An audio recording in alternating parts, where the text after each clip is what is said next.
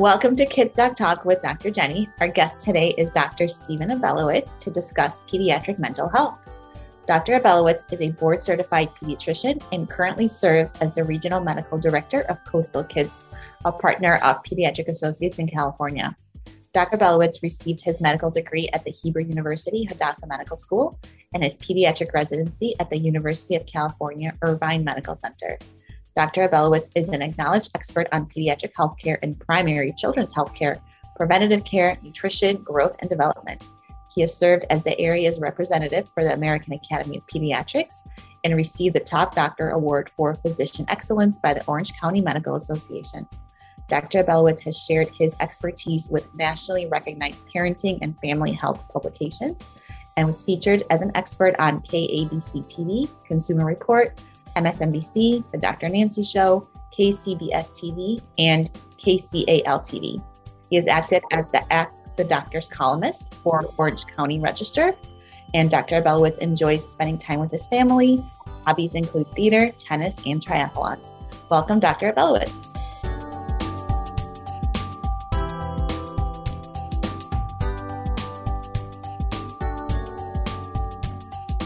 Welcome to Kids Doc Talk with Dr. Jenny. Dr. Jenny is a board certified pediatrician and is the director of telemedicine at Pediatric Associates. Hi, Dr. Abelowitz. Welcome. Thank you so much for joining us. Hi, Jenny. Thank you for having me on. I want to talk about mental health because I think it's very prevalent right now. Um, and as general pediatricians, I know you and I have talked about this before that we're seeing what seems like more than more than before. And I wanted to explore that a little bit. So let's jump right in and, and tell me a little bit what are common mental health issues that you're seeing now, specifically in your patient population?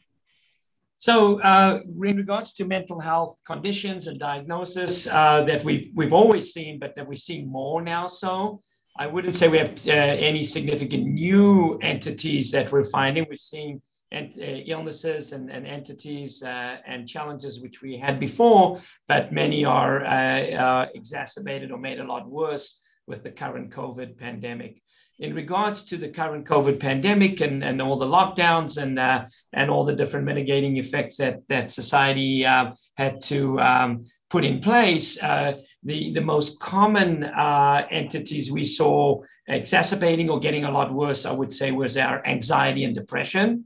Uh, uh, would be by far our most common entities that we were seeing. So it's not necessarily that they're more common now. It's just that we're either what recognizing them more or the the pandemic is kind of causing them causing them to be a little bit more come to the surface. Yes, I think most definitely uh, the pandemic has significantly brought this more to the surface. So, uh, making us more aware because of the complaints and the uh, issues that have been brought up and the concerns that by parents. Uh, so uh, it's just it's just exacerbated, become a lot worse. It's a lot more challenging. So I, when I think of mental health, I think I, I sort of separate populations in my in my brain as, as how I approach it. So right, we have like younger kids, school age kids, and I sort of think about them in in one bucket, and then I think about older teenage kids in another bucket. Have you found that that those two sort of populations have different needs, or uh, at least different different conditions that that they're presenting with? Most definitely, you know, in the um, the the younger age, like you said, the the uh, the the, um, the uh, early preschoolers and the uh, and the early school age kids. That's going to be more uh, acting out, development related, school, scholastic kind of challenges, adaptation to school settings, because our preschoolers, as you know, and our kindergarteners and our first, second, third grades, they're just learning how to adapt going to school. So we're going to see a lot more of those change in environment and developmental um, uh, as tools that they're going to acquire that we're going to see. So more of those kind of behaviors uh, we'll see. And as they get older into the later school age, of course, we'll see scholastic or academic challenges, but then we'll really start seeing more the anxieties and depressions. Now they do kind of overlap. You know, young children, as you know, uh, will present with some anxiety and depression symptoms at a younger age, not the classical way we all define, but uh, they seem to be more, like you say, categorized for the older school age kids and the adolescent kids. anxiety and depression, and then more acting out um, uh, developmental related uh, mental health uh, challenges in the early age kids.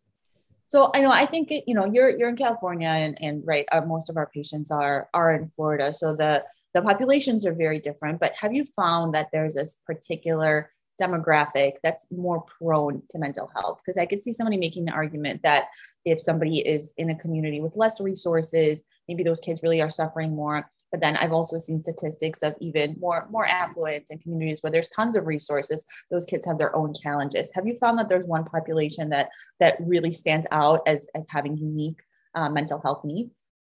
No, I look at it across the, the spectrum. I think all the demographics are affected here. You know, I'm going to say demographically for the children, uh, the uh, less privileged children, there's going to be more uh, adverse effects of the lockdowns are because of their lack of uh, access to uh, healthcare, mental health care, lack of uh, the the uh, the tools that they could utilize and get from the school systems they couldn't. So we see that as playing out and becoming more um, their their their baseline mental health becoming more uh, adversely affected. And then, as you mentioned, uh, you know, to some folks' surprise, the uh, the higher socioeconomic or the more demographically privileged populations, because they're in very competitive environments, both at home, high achieving folks that, that put a lot of pressure on their children to achieve and do well, as well as high achieving environments at school and sports. So we're seeing them just as uh, uh, adversely affected by COVID and all of the related COVID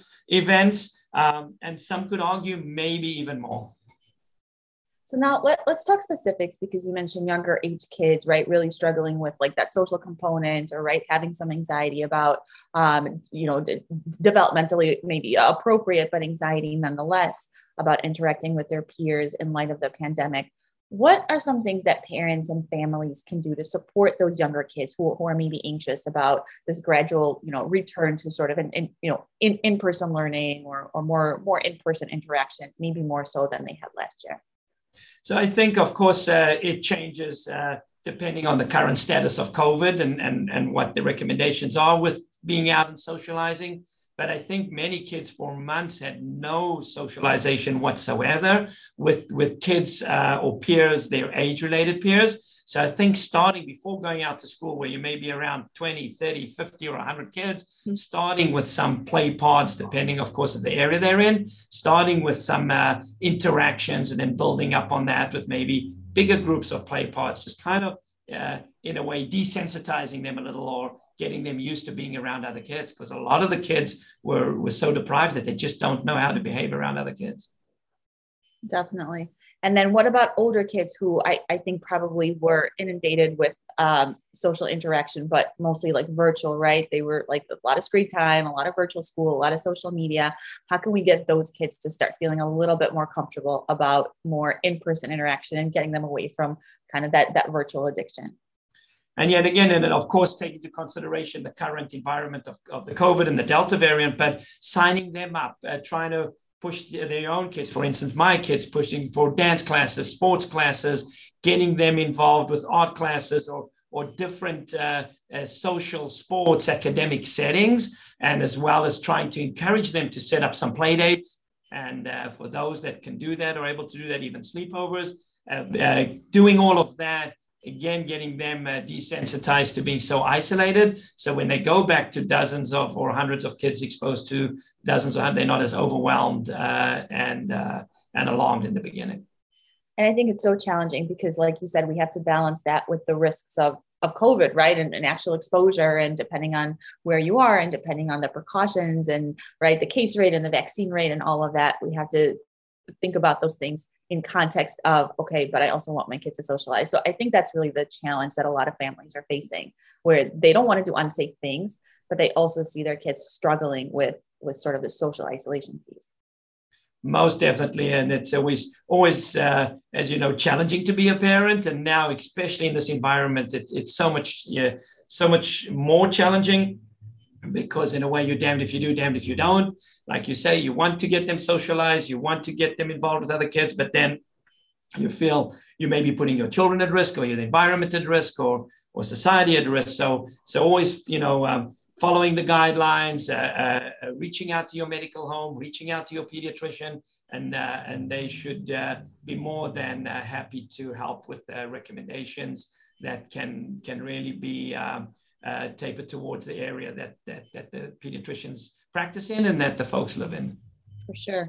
So I, I want to pivot and talk a little bit about depression because this is also uh, sort of a patient population that I think I'm seeing more now than ever not necessarily because there's more of it, but I think the pandemic is definitely right making it just making it more obvious. So so parents are noting it more, caregivers are noting it more. So before we talk about the actual treatment for it, let's talk about I guess like recognizing signs signs of depression, right? Especially in older kids and teenagers. Maybe it, it's subtle changes. So what are some things that parents and families should look for if they're worried about a, a teenager or really any kid um, exhibiting signs of depression? So with us in our practice here in, in Coastal Kids, the way we identify uh, these children are twofold. Is uh, one through the parents, we'll talk about some of the signs to watch for, and two, we're quite proactive about the surveys we do with the physicals. So keeping up with the well checks, keeping up with annual well checks. After uh, 11, 12, 13, we have uh, quite a gamut of surveys and uh, surprisingly how many children we do uh, pick up and find out and, and, and uh, diagnose and help and refer from these surveys. And then obviously as a parent, things to watch for from, you know, the, the, the more obvious to the less obvious. If, you know, if, your if, if your child's uh, uh, significantly decreased appetite, so definitely seems to be down, his affect or her affect, uh, not wanting to do anything, not wanting to go out, or, or spending all day long uh, on, uh, on electronic uh, devices, um, and uh, also acting out. If they like like like adults as well as if uh, more irritable uh, getting into confrontations with other family members getting into confrontations with with with parents. Um, so those are some of the uh, the uh, the signs and symptoms. The younger children it's going to be more of acting out and more the confrontational and uh, kind of behavior patterns um, and then you physically could see signs as well. You can see that your child's losing weight. You can see that your child's just not looking well. Uh, child, they can also be psychosomatic symptoms. Your child can start complaining, you know, of, of abdominal pain, of stomach aches, of, of headaches, uh, of pains in different of pain in different areas. Those can be, as you know, common manifestations of uh, of depression and anxiety uh, um, at all ages, especially between that six and twelve year old age group.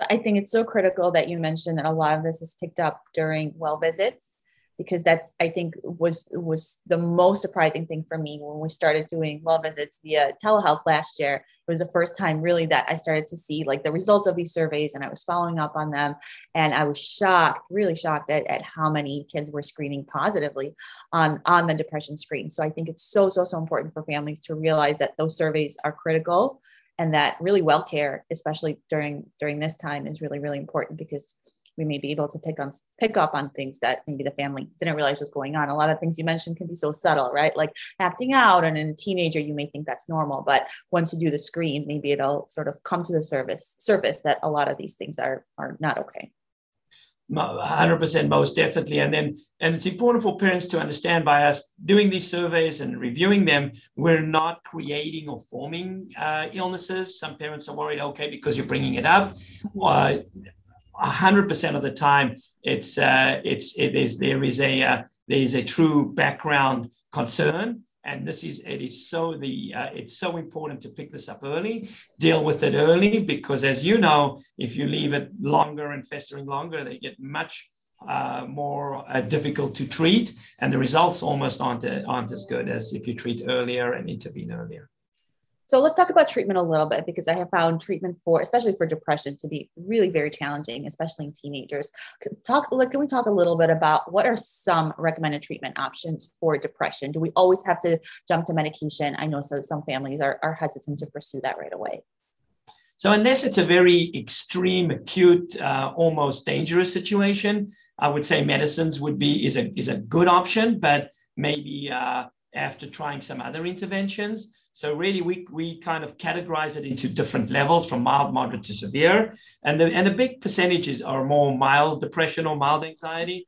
And those you really can work uh, with counseling that us, uh, the pediatricians, can do and try help. Of course, as pediatricians, we have training in different areas. We may be limited somewhat in uh, in our ability of how extensive we can counsel on on mental health, but also being able to uh, find the right resource to refer to as a mental health or behavioral health specialist helping regardless of the level of depression i think that's that's going to be the ultimate uh, uh, tool of uh, treatment and intervention and ongoing because that eventually will help and give the individual the tools that they need to overcome the, uh, the mental health and behavioral challenges. Um, uh, medications, like you mentioned, uh, in the very acute stages or more moderate to severe. or if we're not seeing any results from the other mode of therapies, from the the behavior therapy, some, as you know, describe it as cognitive behavior therapy or different types of behavior therapies. Um, and then the medications I look at and perceive in most cases as an important, but more of a band aid, helping you get through uh, the more acute and severe stage, uh, where ultimately the um, behavior therapy and the tools that you learn from uh, the behavioral specialist will help you get through not only the acute stage and the uh, subacute and chronic stage, but also long-term tools that they'll have for the rest of their lives. For sure. So I, I think tool building is like really the key to to addressing and thinking about a lot of these disorders, right? Because with, with anxiety and depression, a lot of it is sort of inability to to really know how to deal with at this point, right? Traumatic things, pandemic life, that type of thing. And so I think therapy is probably a huge component to that. And another thing that you mentioned that I think is really important is that the medicine's not forever, right? This isn't like a label that that's forever. It's it's help us get through, right? Maybe a very dangerous or critical time, but it's not necessarily something that that the kid is going to have to be on for a lifetime. So I think sometimes parents, like I said, are hesitant to pursue that route uh, while not realizing that it, it's not necessarily something that medication that right the kid's going to be married to. 100%. And just to mention for the younger uh, ages, as you know, can be challenging behavior therapy or cognitive behavior therapy because they're not at that development cognitive right. level. We're fortunate in our practice. We do have uh, where um, we work with a uh, excellent doctorate of psychology who's a play therapist and, and, and does her behavior therapies in the play therapy. So those parents are thinking, okay, how's my four-year-old or three or four or five-year-old going to go to a psychologist or a therapist? They are experts in the field throughout the country that that that that can work with children of the younger of younger ages and, and some will be uh, utilizing play therapy uh, modes of uh, behavior therapy. So you mentioned younger kids, and so that makes me think about maybe a, another type of patient population, maybe kids with special needs or kids with other sort of maybe underlying issue, complex, uh, medically complex kids. Are there certain populations or certain conditions um, that you think maybe increase the risk of somebody having a mental health disorder, or maybe are more more likely to be linked to somebody with a mental health disorder? Most definitely both uh, conditions as well as uh, both physical medical conditions as well as environmental conditions. So children uh, with, uh, for instance, autism that are on the spectrum, uh, uh, children that, that do have ADHD or attention deficit and hyperactivity, there definitely can be a, a, strong, a high risk of, of, of having comorbid or associated anxiety and depression because of their the, uh, their, their background medical condition, uh, placing them at a higher risk. Um, those would be the ones that I believe would come to mind the quickest. Now, of course, we see in our practice too children that have physical medical uh, challenges, especially our teenagers with cerebral palsy and, and, and, and, and learning and academic difficulties because of them having so much pressure on them and so much um, angst on themselves and having and seeing themselves being different to the rest of the population group, we see them being at a much higher risk of anxiety and depression because of their underlying background challenges and them being in, in some ways different to the way they perceive themselves to others. So I think another really strong case for making sure those, especially those kids, right, get get their well visits, see the pediatrician, see a pediatrician, right, that's familiar with them, that's going to be able to differentiate between this is what their baseline is and this is right what what what we know them to be versus now now something is wrong and now right they're they're not feeling the way that, that they're supposed to. Yeah 100% so a, a lot of really good information a lot of concrete tips which i really appreciate. Anything else? Any takeaways that you really want families to to know about kids with with mental health dysfunction I think, especially today, we all know, I think it's so important that we're uh, discuss with our children. We keep an open dialogue. I think uh, the, uh, the, the, the culture that many of us had for many decades prior, not to talk about it, not to bring it up. Parents in my practice always worry about, okay, should we mention it to school? Should we bring it up to the school setting?